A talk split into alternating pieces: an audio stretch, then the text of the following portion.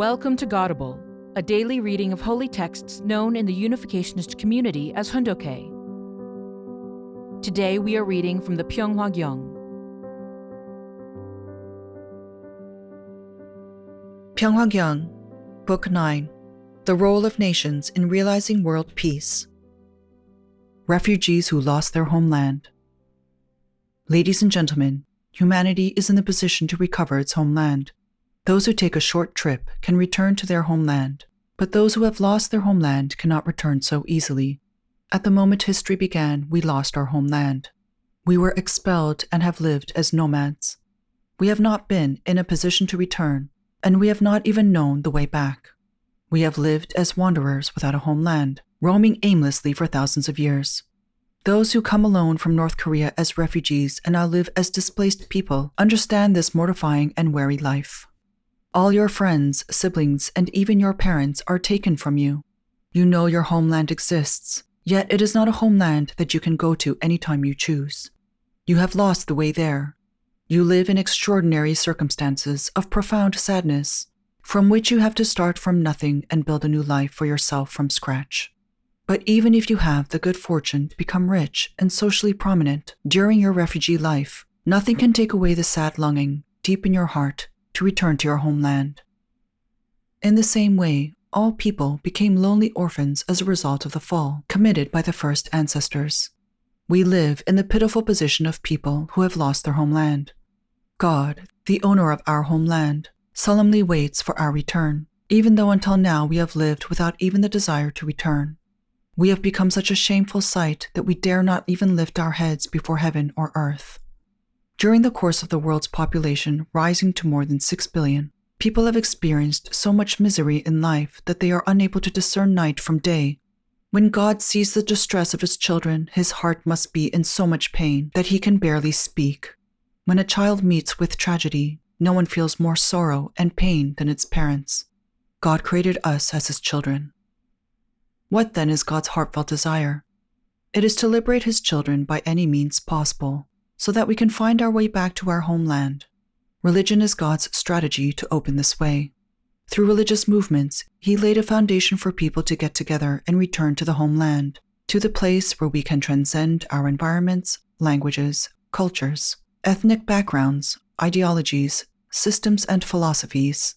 He always sees the situation in which each of you lives. He waits anxiously for the day you can return to your homeland. You must understand that God is the vertical true parent who has conducted his providence in ways that accommodated the culture of each historical period. He never did this because he preferred any particular religious body or country. It was a manifestation of God's true love for the sake of your liberation. Building a bridge that would allow you to return to your homeland in freedom has taken effort. So please remember that you each represent your family and also your country and all of humanity. You also represent all your ancestors in the spirit world and all the descendants who would be born in the future. We have to achieve this precious, liberated state and fulfill our responsibilities before heaven and our human family. We have deep longing for our homeland because that is a place where love is shared with others.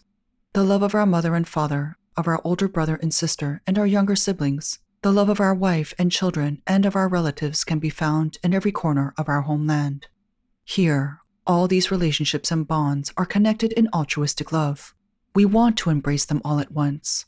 The traveler who yearns for his homeland longs to return home as a proud, liberated person so that he can embrace the mountains, rivers, grass, and trees, give love to his family and relatives, and sing joyous songs.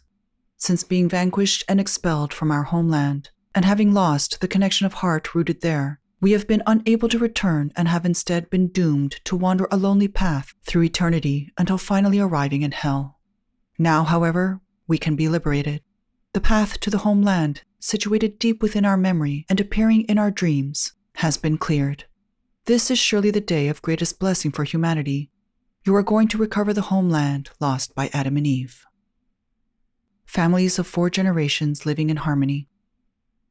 When you go to your homeland, you do so in the position of the perfected Adam, the perfected Jesus, and the representative of the returning Lord. God will reside in your family.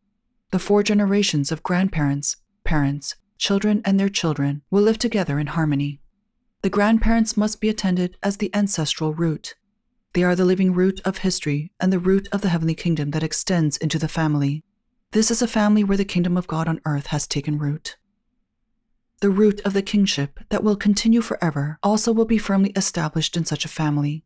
The grandparents, parents, and children represent the roots of the past, present, and future, respectively. The root of the past represents the spirit world. The root of the present is a palace representing the present world. And the root of the future is the children living as princes and princesses in a palace of peace, representing the two worlds, the spirit world and the physical world. The mission of the tribal messiah is to establish the families of Cheon Il Guk, where four generations grandparents, parents, children, and the children's children live as one family attending the eternal God. This is also God's heartfelt desire. The mission is to establish families that God, were he to go to another land, would long to return to. It is to raise families that God can feel comfortable visiting any time, just as a parent would visit the home of a child. That is a life of service to God. In such a family, God becomes vertically the subject partner of the conscience. Your own mind will follow this vertical subject partner and bring your body to unite as you yourself become a vertical subject partner.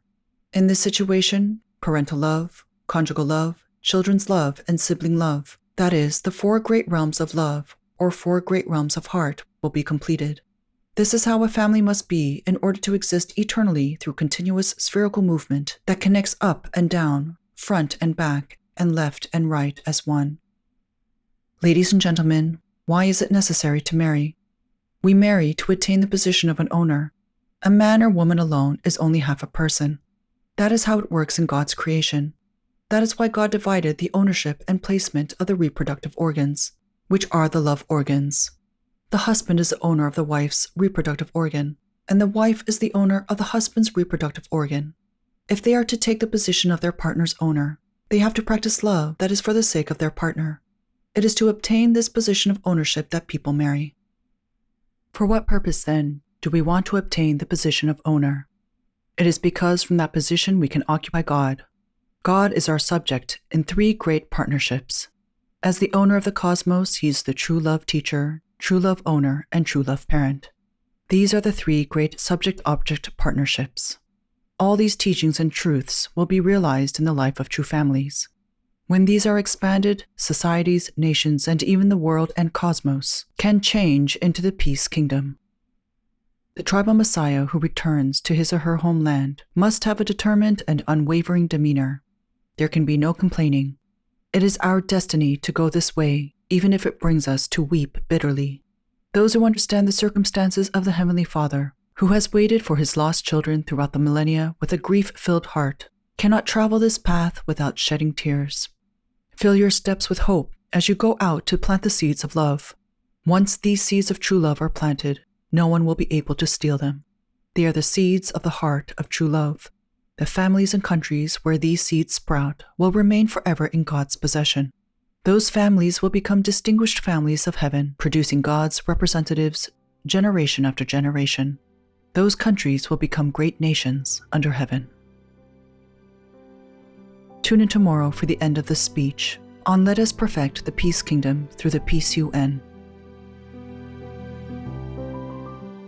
Thank you for listening to today's episode of Godable. Godable is brought to you by the National Victory Fund and support from listeners like you. To donate, visit godable.org. Thank you.